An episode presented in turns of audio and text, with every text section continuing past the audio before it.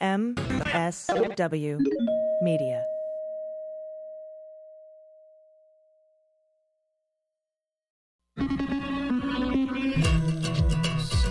with swearing. Daily beans, daily beans, daily beans, daily beans. Hello and welcome to the Daily Beans for Friday, December 23rd, 2022. Today, more transcripts dropped from the January 6th committee as we await the final report. Doug Ducey has been forced to take down his shipping container border wall in Arizona by the Department of Justice. New York Attorney General Tish James is investigating the candidacy of George Santos, and the Senate has passed the $1.7 trillion omnibus bill. I'm Allison Gill. And I'm Dana Goldberg. Oh, hi, Dana. Hello. Hi, last show. Last show of 2022, is that right? It is. We are exiting 2022, the year of investigations, and we are entering 2023, the year of accountability. Oh, let's hope. Let's hope. and uh, yeah, and uh, I mean, I, it's gotta be right. I mean, if not, we're just we're so lost. Um, but uh, you know what? It's been a, a really incredible week of news, uh, and today I'm going to get to talk to New York Representative Ritchie Torres. Um, congressman there from uh, New York 15. Uh, we will be off next week. Uh, I will be posting audio updates for patrons as needed. If you're not a patron and you want to be one, now's the time. You get all that free stuff. Uh, this is cool. Chuck Rosenberg is going to be on this Sunday's episode of Jack, which is the podcast with me and Andy McCabe as we break down the special counsel investigation. Uh, there will be a patron happy hour for the Beans listeners today at 4 p.m. Pacific time. That's Friday at 4 p.m. Pacific, 7 Eastern. There will be a weekly wrap up bonus for Beans patrons uh, this week. There will not be a cleanup bonus, a cleanup on aisle 45 bonus, and cleanup on aisle 45 as well as the Beans are dark next week. Basically, if you don't get an episode, it's because we're on vacation. So just think of it that way. Uh, we are still waiting for the January 6th committee report, uh, but we got transcripts today. While I was at the gym, they decided to drop two bombshell uh, transcripts from Cassidy Hutchinson.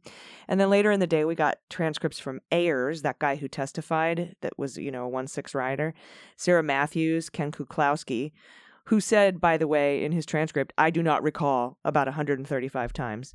But he's been cooperating with the Department of Justice since May, so whatever. oh, suddenly he might recall. Okay. Yeah, he'll definitely it's amazing when your memory kicks in when you've got, you know, jail time in front of you. when Jack Smith, the Hague guy, is looking right in your face. Uh, Chris Krebs also had a transcript released today, and Mark Esper. We'll have a lot more on these transcripts and the report in the new year, including Dana. I got an interview with Ari Melber, who has Nice. penned the intro to the report in book form. So you're going to want to pick up that book, and we'll be talking to Ari Melber about that in the new year. Uh, all right, the Senate has passed the $1.7 trillion omnibus bill that would fund the government through most of next year. Bipartisan vote, 68 to 29, and it teed up the measure for debate in the House. Uh, they should be passing that any time now. This is, uh, but well, maybe tomorrow on Friday, but I think they want to get it wrapped up tonight on Thursday.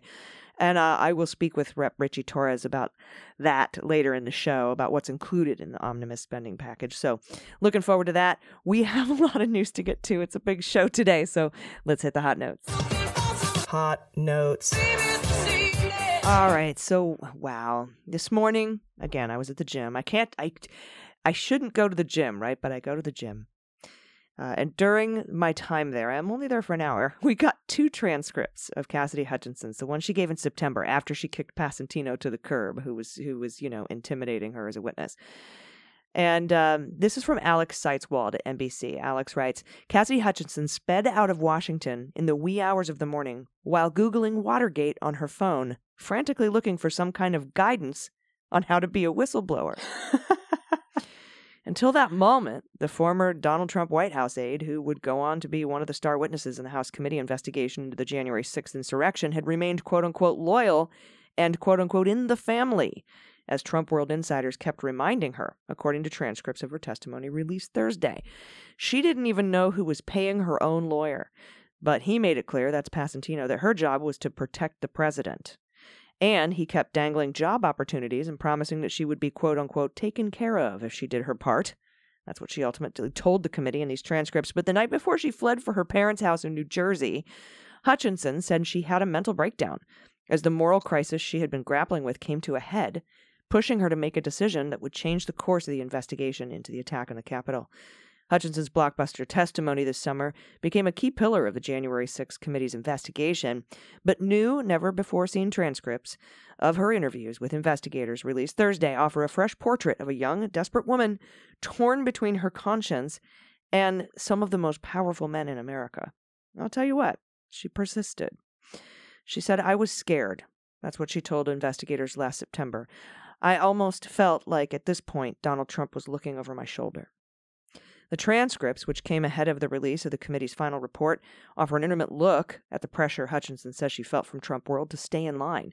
Unemployed and unable to afford a lawyer at the outset of the committee's investigation, Hutchinson begged her estranged biological father for money on his doorstep one night, but he refused. Asking for his help, she said, was one of her only regrets. Her aunt and uncle, whom she described as QAnon believers, Oof. Were more sympathetic and even looked into refinancing their home to help her, but that didn't work out Wow. either. hmm So she reluctantly accepted when Trump's insiders reached out to tell her not to worry and they would set her up with an attorney at no charge to her. Quote, I'm completely indebted to these people. They will ruin my life, Mom, if I do anything they don't want me to do. That's what she said she told her mother at one point.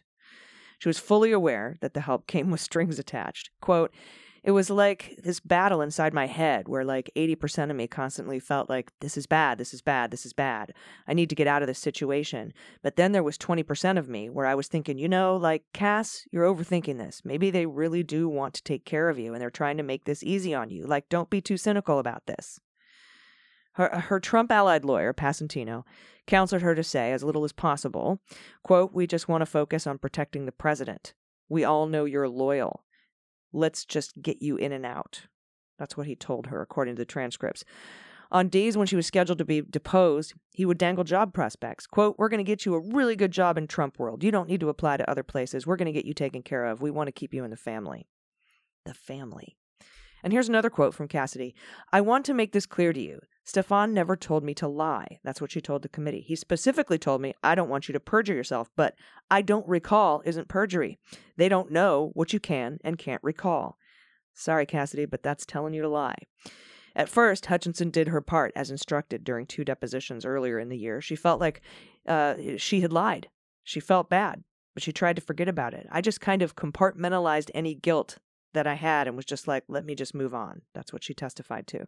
But in April, the dam holding back her guilt burst. She was sitting in her Washington apartment and read a legal document that cited her testimony, which was replete with obfuscations, dodges, and I cannot recall statements. And she broke down. She said she didn't know how much about Watergate at the time, or she didn't know much about Watergate at the time, but Wikipedia quickly educated her about the Nixon White House whistleblowers like former counsel John Dean and Alex Butterfield, the aide who helped install and then publicly reveal Nixon's taping system. Quote, it looked like he had a similar role and title to what I had in the White House, so I'm driving, sort of trying to read about him, she said. She quickly ordered two copies of Butterfield's book, co authored by Bob Woodward, and had them shipped to her parents' house where she devoured them. I read it once, then I read it again, underlined it, and then I read it a third time, and I went through and tabbed it, she said. He talked ab- about a lot of the same things I felt like I was experiencing, but had ended up doing the right thing. This is incredible.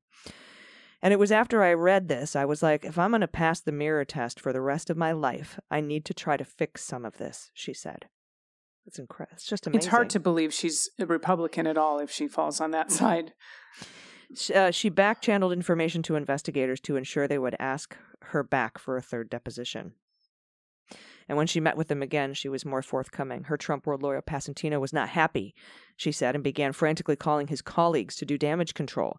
Passantino, who was deputy White House counsel under Trump, defended himself in a statement and said the January 6th committee never asked for his side of the story. He said he is taking a leave of absence from the law firm where he is a partner, Michael Best, uh, which he said was not involved in Hutchinson's defense because he doesn't want to be a distraction. yeah, dude, they fucking kicked you out. You got a target letter when you. I hundred percent. I bet you we got a target letter from the DOJ, and the law firm's like, we can't have a lawyer who got a target letter from the DOJ. Piss off. We're like, we don't know him. He just brought us coffee once. He's just a secretary. Quote, as with all my clients during my 30 years of practice, I represented her honorably, ethically, and fully. I'm not even going to read his bullshit yeah, statement. Such bullshit. Yeah, just blah, blah, blah. Meh, meh, meh. Okay, eventually, Hutchinson would get a new independent pro bono lawyer and break entirely from Trump world, revealing everything she knew, including about the incident where Trump allegedly put his hands on a Secret Service agent's neck, demanding to be taken to the Capitol on January 6th. Quote, I'm about to be fucking nuked, she said to a committee staffer as she left that third meeting. I'm really sorry, the staffer replied. And then Hutchinson turned and walked out. I mean, there was rumor now that he tried to strangle a Secret Service agent, and then in the in the headline they put with both hands. Well, no shit, he had to use both hands with his tiny little chubby sausage fingers. There's zero chance he was going to be able to strangle a person with one That's hand. why he's still alive, is the Yeah. tiny sausage hand. Oh, bless his heart. All right, and more from Hutchinson's testimony. This is from Kyle Cheney at Politico. House Minority Leader Kevin McCarthy told then White House aide Cassidy Hutchinson in the days before January 6th that Donald Trump had privately acknowledged losing the 2020 election, and that's according to a newly disclosed interview that we've been talking about up till now. Now, in September 14th interview, her fifth as a witness for the Select Committee, Hutchinson described frequent calls with McCarthy in the run up to the attack on the Capitol and said that he told her he was afraid then White House Chief of Staff Mark Meadows had not adequately prepared Trump to accept defeat. And this is a quote What's Mark thinking? Hutchinson recalled McCarthy telling her about Meadows in a conversation that took place sometime between January 2nd and January 5th. He's giving the president bad advice, she said. Now, Hutchinson said McCarthy had told her Trump would repeatedly acknowledge his loss in private, but then almost immediately change his mind and say it was possible for him to remain in office. This is a quote. I can only imagine that's coming from Mark. This is from McCarthy. And this is per Hutchinson's testimony. Now, the select panel's release of two Hutchinson interviewed transcripts for mid September interviews came as it prepared to publish its final report in full. That's expected later Thursday. Hopefully, by the time we hear this, it might have actually dropped. In addition to the candor from McCarthy about Trump, who has endorsed the California Republican in next year's House Speaker race, but has not received McCarthy's similarly unequivocal endorsement in his 2020 presidential bid, Hutchinson's interview also shed light on alleged pressure from her Trump aligned former attorney to conceal key evidence from select panel's investigators. We spoke about this just now. Now, the bulk of Hutchinson's lengthy September 14th interview focused on her strained search for a lawyer as she recognized the select committee was pursuing her testimony. And uh, she told this committee that her first lawyer, uh, as we said, Stefan Passantino, repeatedly pressured her to claim she couldn't recall things. We've already talked all about that. And Passantino said she told her to provide as little detail as possible to the select committee and simultaneously spoke with her about job opportunities, which she viewed as veiled efforts to buy her loyalty. In particular, though, he told her not to disclose her recollections of a conversation with then White House Deputy Chief of Staff Tony Ornato about an incident between Trump and his Secret Service detail. And that's what we were talking about with the, the beast trying to grab the steering wheel. Or the SUV, yeah. I'm sorry, the SUV, thank you, or trying to choke him out, one of the two. Now, before deciding to cooperate with the select panel's probe, Hutchinson switched attorneys. She's now represented as we said, pro bono by former DOJ official Jody Hunt. Now, Passantino's legal fees had been paid by a Trump allied group. And this is what the committee disclosed to us. Now, when Passantino first called Hutchinson about her legal representation, he refused to tell her who was funding his services. And that's what she told investigators. Yeah. Yeah, and some other standout moments include learning that the phone call Hutchinson received. Remember when someone said, called her up and said, Look, redacted says you're on our team and you'll be loyal and you'll do the right thing and all that stuff. We learned that that phone call came from Ben Williamson. So beans come true. That's who I thought it was, was Ben Williamson. I was right. Woo, about a weird, totally random thing. Nice Um, work. And the redacted name he was referring to in the in the phone call was Mark Meadows. Mark Meadows says you, he knows you're loyal and you'll do the right thing and you're part of the team. Um, and that was what uh, Ben Williamson called and told her. Something else we learned John Ratcliffe told Cassidy Hutchinson he heard Trump acknowledge several times that he lost the election. So it's not just Kevin McCarthy and, of course, you know, Bill Barr and everything, everybody else we know about who's told him you're dumb when you lost. But it was also John Ratcliffe, apparently, who, who heard several times Trump say he lost. Uh, okay, up next. Arizona has to take down their makeshift wall made of shipping containers at the Mexico border to settle the lawsuit. And a political tussle with the U.S. government. Let's let's be fair. A political tussle? No. Fucking Merrick Garland sued his ass, and now he has to take down his dumb fucking toy wall. the Biden administration and Republican governor entered into an agreement that Arizona will cease installing the containers uh, on the Coronado National Forest, the only national forest along the border, according to documents filed Wednesday. So this isn't really an agreement. This is this isn't like the DOJ and Doug Ducey coming to a, an agreement and compromise here.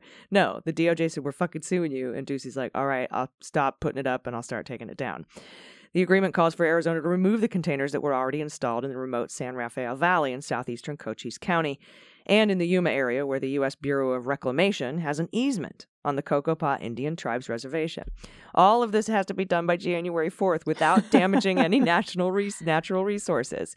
State agencies will have to consult with the U.S. Forest Service representatives. Mm-mm. So you got babysitters too to watch you take down your dumb fucking wall.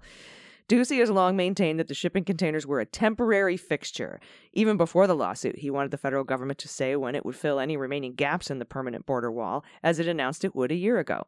Quote, for more than a year, the federal government has been touting their effort to resume construction of a permanent border barrier. Not really. Finally, after the situation on our border has turned into a full blown crisis, it hasn't, they've decided to act. That's Doug Ducey's spokesman. Better late than never. The resolution comes two weeks before Democrat Katie Hobbs, who opposes the construction, takes over as governor. The federal government filed a lawsuit last week against Ducey's administration on behalf of the Bureau of Reclamation and the Department of Agriculture and the Forest Service. And they won without having to go to court. Thank you so much, AG. All right, this last story. I mean, we know the GOP lies, but holy shit.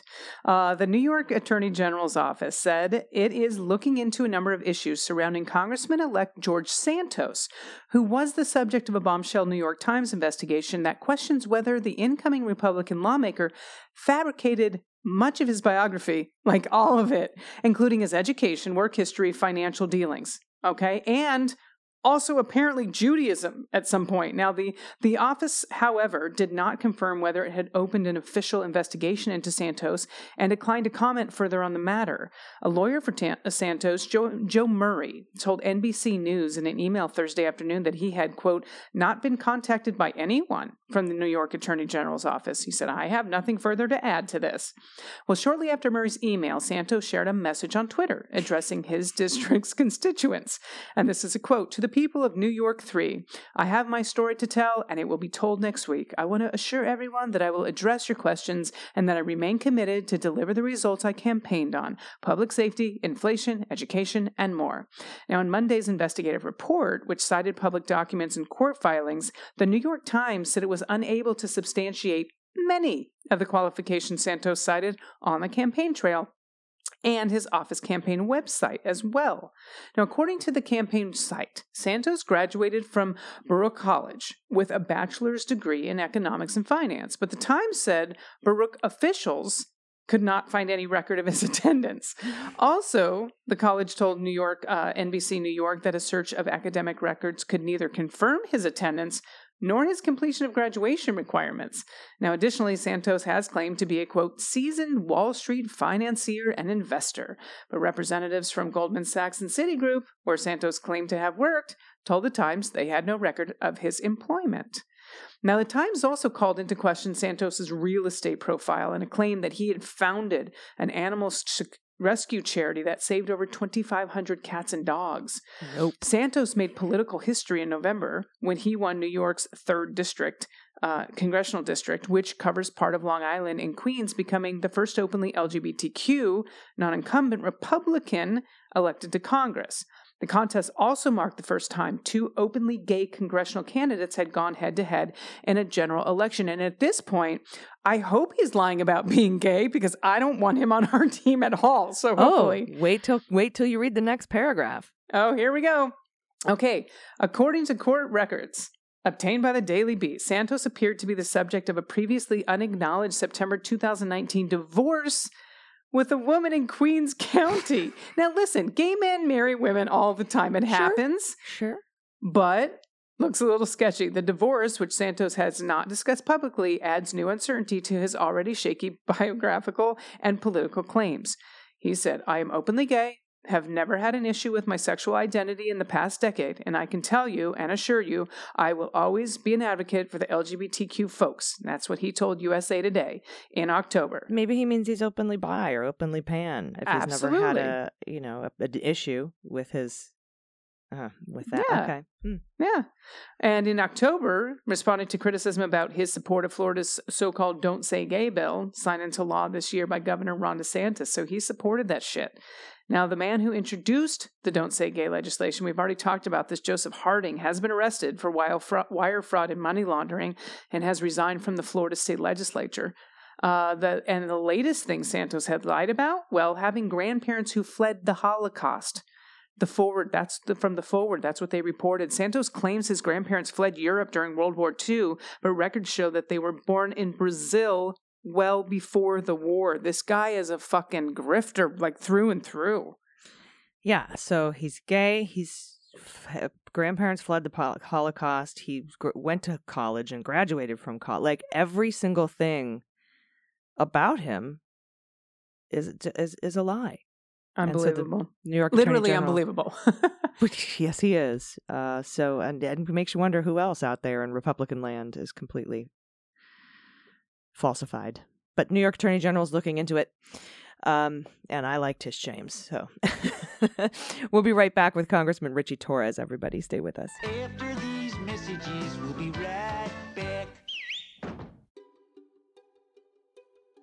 Hey, everybody, welcome back. With me today is a fighter from the Bronx who has spent his entire life working for that community because he calls that community his home. And like many in the South Bronx, poverty and struggle have never been abstractions to him. And at 25, just 25 years old, he became New York City's youngest elected official and the first openly LGBTQ plus person elected in the Bronx. He's a member of the Financial Services Committee. He serves as the vice chair of the Homeland Security Committee. Please welcome New York 15th's finest, Congressman Ritchie Torres. Congressman, it is an honor to speak with you today. It, it is an honor to be here, and uh, I'm about to. I'm going to turn 35, so I'm reminded that I've been in office for about 10 years. So I feel like an elder statesman, age 35. Yeah, I think after 10 years, regardless of how old you are, you could probably be considered an elder statesman. But uh, thank you so much for being here and thank you for representing your constituents so strongly and so proudly uh, from the South Bronx. And, and I wanted to ask you today, first of all, because you know, you and I go back and forth on Twitter a little bit. We talk a lot, and uh, you know, I like to share your tweets and what you're doing. And one of the the most amazing moments to me was when you got to preside Yeah. over the passage of the uh, Protect Marriage Act. Can you talk a little bit about what that experience was like for you? Well, look, I, I spent almost all my life in poverty, growing up in the projects, um, mostly in the closet uh, for fear of violence and bullying. Uh, and so I never thought that not only would I come out of the closet, but I would become the first openly LGBTQ Afro Latino member of Congress. Uh, and then I would have the honor of presiding over the debate for the Respect for Marriage Act. For me, there's nothing more powerful than to affirm your own equality on the floor of the House of Representatives. Uh, and as I was presiding over the debate, I had to suffer through uh, Republican speech speeches, including the crocodile tears from one of my colleagues. But it was gratifying when I was able to cut them off and say, "Your time has expired," which I meant in more ways than one, uh, because their time has expired. The Republican Party or the Republicans who came out in opposition to marriage equality are relics of the past, and the future belongs to love. Yes, Aunt Vicky, uh, I Yeah. believe. Vicky uh, Hartzler, who- yeah, who actually right? has a gay nephew. Yes, who I'm scheduled to Ah. speak with at the beginning of the, of the new year. I put out a great TikTok video about what his aunt did on the floor, and that I yield my time. That that whole um, presentation uh, was. Uh, I, you know what? I don't even have the words to explain it. Yeah. Just, just bigoted and old fashioned. And like you said, your time has expired, and and that has so many meanings um, as we sit now. And and I know that there's more work that you want to do. This bill uh, is amazing, and you know it protects marriages across state lines from you know if you if you are married in a state that. Uh, if Obergefell Falls uh, allows uh, for gay marriage and interracial marriage, that if you go into a state that decides to ban it, uh, that your marriage is protected. But I, there's more work, right? And I know that you are you're focused on that too, and the future uh, uh, of of protecting that in the face of what this Supreme Court could do. No, no question about it. You know, no one is claiming that the Respect for Marriage Act is mission accomplished, but it is monumental on its own merits. First, we're doing for the right to marriage what we should have done for the right to an abortion. We're enshrining it in federal law in order to protect it from the fanatical judicial activism of the Supreme Court, right? The far right, particularly Samuel Alito and, and Clarence Thomas. Clarence Thomas announced that he's on a crusade to overturn all the substantive due process cases. So Obergefell versus Hodges, which protects the right to marriage, Lawrence versus Texas, which protects the right to privacy, Griswold versus Connecticut, which protects, uh, I'm sorry, the other protects the right to intimacy, this protects the right to privacy. Uh, and our view is that instead of waiting passively and allowing all those rights to be stripped away, we have to be proactive in adding a new layer of federal protection for constitutional rights. We can no longer trust the Supreme Court to protect our constitutional rights. Uh, the Respect for Marriage Act was significant in two senses. First, it repeals uh, the Defense of Marriage Act, which to me should be called the Degradation of Marriage Act. And it's one of the most discriminatory laws that Congress has ever enacted. So it's permanently repealed, it's gone forever. And second, it federally recognizes both same sex marriages and interracial marriages. And keep in mind, there are more than a thousand laws providing rights, benefits, and privileges to married couples. And under the Respect for Marriage Act, same sex couples would have equal entitlement to those rights and privileges. So, is it perfect? No. But does it represent a bona fide breakthrough for LGBTQ equality? Without question. Yeah, hundred percent, absolute breakthrough and a very necessary step. Uh, you know, I'm reminded of w- uh, passing the first gun legislation in, in decades, and and of course, nothing is ever perfect. We have to work toward that more perfect union and our and our totally uh, diversified constitutional republic and democracy. But it is such a huge step. Just ten years ago, there were people on both sides of the aisle that uh, were not on board with this. So it is is truly a breakthrough, and and we're we're very thankful um, for your work on that. I also want to talk to you about uh, uh, something else that you're working very hard on, which is is housing for all. Uh, very important, and you know, I'm thinking right now about everybody uh, who is suffering because of this huge winter storm, um, and, and where they can go and where they can be and, and you work really hard uh, coming from you know where you come from and from your experience on expanded access to safe and affordable housing can you talk a little bit about what you're doing in that lane The myth about America is that if you work hard and you play by the rules, then you will have access to a decent and dignified life. And what we have seen increasingly is not only the working poor, but also the working homeless. You know, New York City, half of the household heads in the New York City municipal shelter system are working people. So there are people who are playing by the rules, who are working their heart out, who are raising families, but who are nonetheless languishing because, in the words of Jimmy McMillan, the rent is too damn high. Um, and during COVID, we saw essential workers earning minimum wage, putting their lives at risk in, during the peak of the pandemic so that the rest of the city can safely shelter in place. And it is a scandal that our country has become dangerously unaffordable to the essential workforce on whom we all depend. You know, according to the National Low Income Housing Coalition, out of 3,000 counties, there's not a single county, not one, where an essential worker earning minimum wage could afford a two bedroom apartment. And there were only seven counties out of 3,000 where such a worker earning minimum wage could afford a one bedroom apartment. Uh, and so our city is becoming unaffordable not only to the most vulnerable, but also to the most essential among us. Uh, I believe that housing is a human right. And the best policy that would operationalize housing as a human right is a concept known as housing vouchers for all.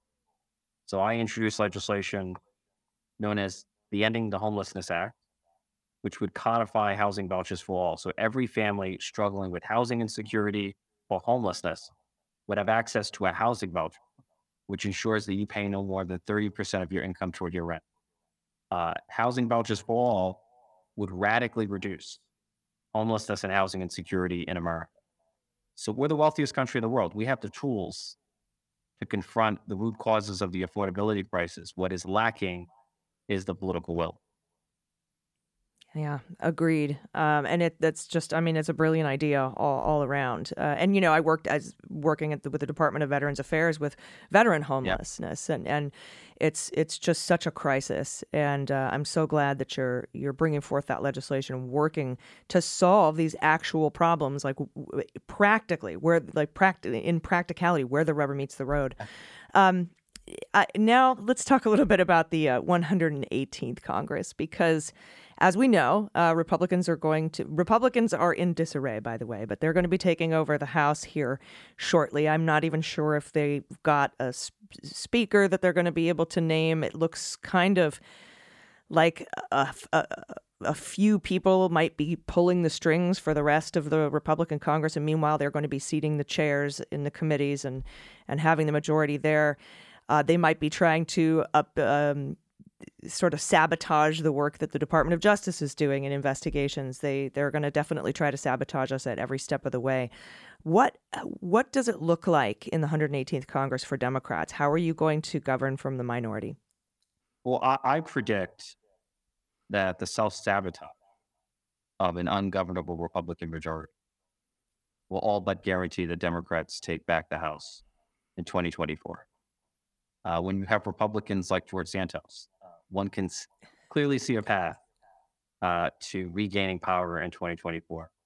I'm also skeptical that Kevin McCarthy can secure the votes to become Speaker. I mean, the far right is full of hostage takers who are intent on decapitating their own leadership. Um, and so we're going to serve as the resistance to the extremes and excesses of the Republican Party, but we also can rely on the Republican Party to self destruct on its own.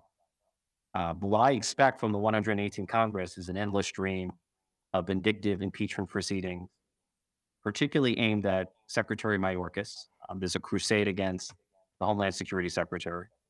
Uh, I predict frivolous hearings on on Hunter Biden and and, the border and and and and wokeness and uh, you know one party in America is committed to governing, the other party is committed to grandstanding, and we're going to have two years of grandstanding rather than governing.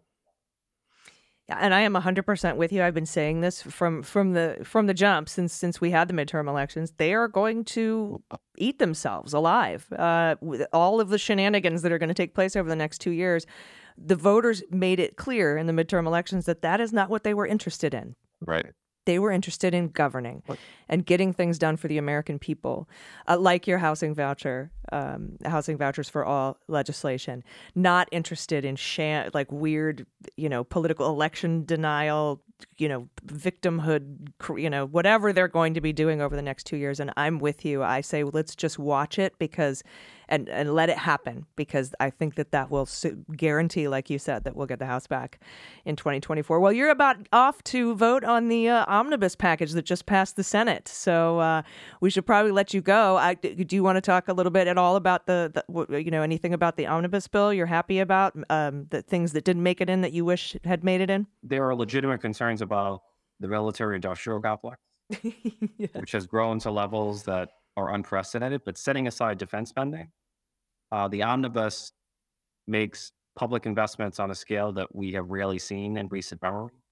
Uh, $800 billion in non-defense spending, uh, an increase of 68 billion, of 9.3%.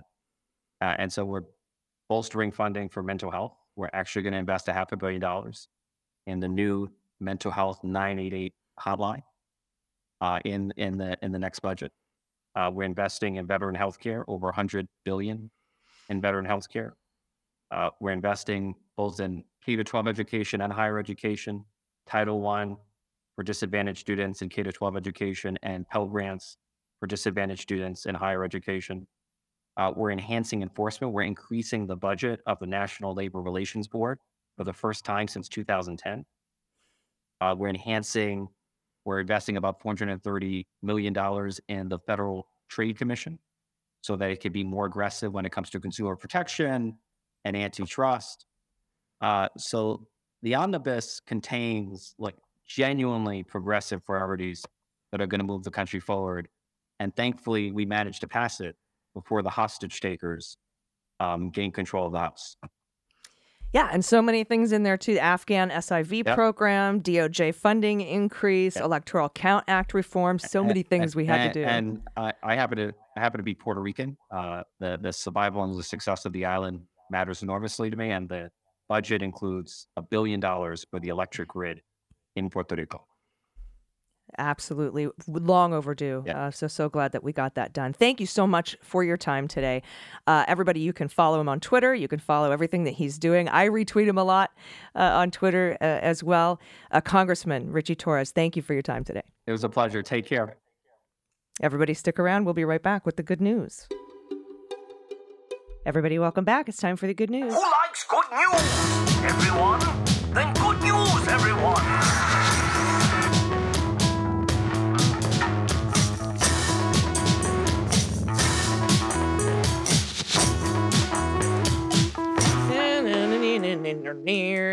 Good news, good news. And if you have any good news, confessions, corrections, anything, please, from the holiday Santa letters, Whoopi stories, uh, of dogs and cats and other little beasties in, in holiday gear or any costume, really. If you have baby photos, Santa pictures, whatever you want to send to us, please send it to us at dailybeanspod.com and click on contact.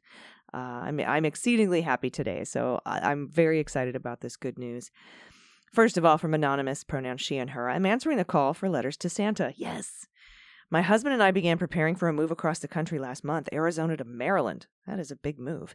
While trying to organize and purge our stuff, I found items from my grandmother I didn't realize I had. Contained among these papers was a letter she wrote to Santa at the age of eight on December 7th in 1918. I've attached a photo of the letter. Here's what she wrote Quote, I am writing a few lines to let you know what I want for Christmas. I would like very much to have a book of paper dolls. Verna and I will use it together. We would like a pair of shoes, too, and a box of candy. I would like a book of Louise Alcott, Oh my goodness. a box of crayons, and a drawing book, and a pair of mittens. Oh my God. These are all very reasonable asks. 1918. I am amazed and so grateful to have uncovered such a wonderful family treasure. My husband and I have since made the five day drive across the country with our four cats. Oh, man, much respect. Jesus. Godspeed. Much to my surprise, my cats handled the trip like superstars. Here they are, chillaxing at one of our stops on the road. There's the letter. Look at that. I mean, that's unbelievable. 1918. Beautiful penmanship. So sweet. Look at all these kitties. Hi, buddies. That's a lot of kitties. Oh, we got a couple of tuxies, a void. Oh, these. Oh, incredible. Well, oh, congratulations on the you. move. Yeah. Yes, thank you for sharing that with us. All right, this is from Alex, pronounce he and him. Hi BQs. Early this year, after two years of un and underemployment, I was in the deepest depression of my life. For whatever reason, I picked up cheap stylus and a free drawing app and started making digital art. It's the first time since probably middle school that I've permitted myself to express my creativity for my own sake, and it's turned into a passion and therapy that helps me every day. This year, I've drawn satirical anti capitalist animals, designed skull t shirts, and just this week printed my art to give to friends and family as presents. Here are a few examples. I hope you enjoy them. Thank you for all that you do. I'm wishing you and yours a wonderful holiday season and a bright new year. These are awesome. this turtle. Yes, these are gold dicks. And then you look on his shell and it's got gold dicks everywhere. That's hysterical. Oh, that brick brick building and window is amazing. That's, These are really cool, Alex. Yeah, and I love how the yellow and the cro- and like it's almost like a Venn diagram of stripes Totally. and and checkerboards. Amazing. Thank you so much for that, Alex. That's awesome. I love this for you. I love this. Next up from Kathy, pronoun she and her. I wanted to share our unusual quote unquote Christmas tree. My son used to play the upright bass. He doesn't, but we still have the bass. For the past five years, it's been our Christmas base because it's the size of a tree and it takes up the same amount of space in my living room. It's a space for the base. Also included pet tax of our beloved 13 and a half year old rescue mutt. We've had him since he was two. He's the best foot warmer dog I've ever known. The song Statue was from my grandparents' house. They had Jack Russell Terriers and a doorstop to match. Let's see this. Oh I love that Christmas base. That's such a great idea. And it's all about that bass, about that Mhm. bass, no trouble. Mm-mm-mm-mm. Look at that doggy doorstop. Cute. Thank you for that. Love it. All right, this is from Patty, pronoun she and her. Hello, Beans Queens. These are this year's Xmas decorations. My tree is decorated with the Starbucks Baristas Bears. Most were collected by my wife's late ex wife, who was also one of my best friends. I love that. Next, we have what we'd like to call the sad little drunk tree, which sits by the bar. and finally, Christmas in the Butterfly Garden. Wishing you and the Leguminati the happiest of holidays and a wonderful new year filled with many indictments and convictions. I'm telling you, 2023, the year of accountability. Write it down. I love this tree. Okay, the drunk tree is the best. It is fantastic. I mean, they're both beautiful and incredible, but I love the drunk tree. I have a, I had just have a little, I have a little place in my heart for the, the drunk tree by the bar. the booze shakers. I love it. hmm Look at this. Santa. Oh, it's tiny. Oh, it's cute. Yeah, it is. Thank you so much for sending that in. I love looking at holiday decor. Next up from Anonymous Pronouns He and Him. Hello, AG, DG, and the whole Beans team. I'm writing this while snuggling up with my three year old, while my better half is holding our sleeping infant. We were visiting my mom, who moved to Italy near Lucca during COVID and had never met her youngest grandchild. It's been wonderful seeing the love she gets to hold them both. A bit of relevant history from the tiny town we visited yesterday. They are located at the mountain pass, which is the shortest distance from the invaders from the north or west. Lucca helped support this town with troops and materials for centuries as they held back every threat. This story from the past helped me better understand what Zelensky was talking about when he said our support for Ukraine is being an investment in a more secure world. And I just have to break in here and say that speech that Zelensky gave to the joint session of Congress last night just had me in tears. Yeah. I said, this isn't charity. This is an investment in a secure world and democracy. And and when they exchanged the flags, um, Oh, I know. it was just absolutely a stunning, stunning speech. Uh, everybody was standing up and applauding and giving standing ovations. I think except for Lauren Boebert. Everyone except. Dick Face, Boebert, and Matt Gaetz. Yeah. But you know what? Fuck them. Whatever. Why did they even come, Nazis? Um, Yeah. just a brilliant, brilliant speech uh, from just an incredible hero. Um, and now we'll go back here uh, to back to Anonymous's um, submission. My favorite letter to Santa goes like this. He says, "Dear Santa, please define good." Happy holidays. Thank you so much. I love that. All right, this is from Anonymous. No pronouns on this one. I would like to submit a seasonal misheard song lyrics. First, however, a bit of relevant background information. I'm currently an administrator with a small school district in northwestern Pennsylvania. The small town that our district serves is, sadly, mostly red voters. Sorry to sound judgy, but there's a huge amount of poverty here, and that truly is not, uh, and they truly do not understand what the Republicans stand for with regards to economic and social policies. It saddens me when people vote against programs and people that could help. However, listening to the beans on the daily commute really puts my head in the right space to get on with my day. Hmm. I have even shared the podcast with some like minded colleagues, which is fun. Anyhow, I was in the classroom for over 15 years. I first taught K through 3, learning support, which I loved, and then I moved to first grade, then to second grade, and finally on to fifth grade. I truly enjoyed all of them. A mentor once told me, they are all good days. Some days are just better than others. Hmm. Now, honestly, he was so right. Aside from the amazing aha academic moments that I got to experience, one of my favorite things about teaching was the adorable, sometimes inappropriate, but often hysterical, super fun things kids say. this is one of the things I miss about being in the classroom. This brings me back to my song lyrics. The other day, I was in a kindergarten classroom, and they were doing the activity singing along to the 12 Days of Christmas, which was playing quietly in the background. When they came to the chorus, several loudly bellowed, with feeling, Five onion rings instead of five golden rings, and went along with the remainder of the chorus, not missing a beat. It was all I could do to keep a straight face. Now, the pictures I am sharing are unrelated to my work, but I want to share them as additional good news. I'm so damn proud of these humans. I'm attaching pictures of my daughter, her fiance, and their giant rabbit Basil. Could be Basil, not sure. Another one of my that was my comment. I'm sure you know the name of the rabbit. another one, another one of my son, his wife, my bonus daughter, oh, and their rescue dog Amos, as well as a picture of my big sweet cat helping me plan lessons while on remote instruction during the pandemic. Thank you so much for all you do to keep so many of us not only informed but relatively sane as well. Merry Christmas, Happy Hanukkah, and have a wonderful New Year. Holy shit balls! That is a Big ass giant rabbit. rabbit. oh my god. Oh my His god! One ear is as big as her whole head. That's amazing. I didn't even know. I bet Basil is very soft. Oh my god, what adorable. Oh, there's the bonus daughter with the doggo in the sun. So, So, sweet. And a beautiful orange kitty, long haired, helping with some fractions, multiplying fractions. so so good. oh, thank you so much for sharing that. And thank you for your service as a teacher and an educator. Um, especially in these rural towns. That's where we need you the most, you know?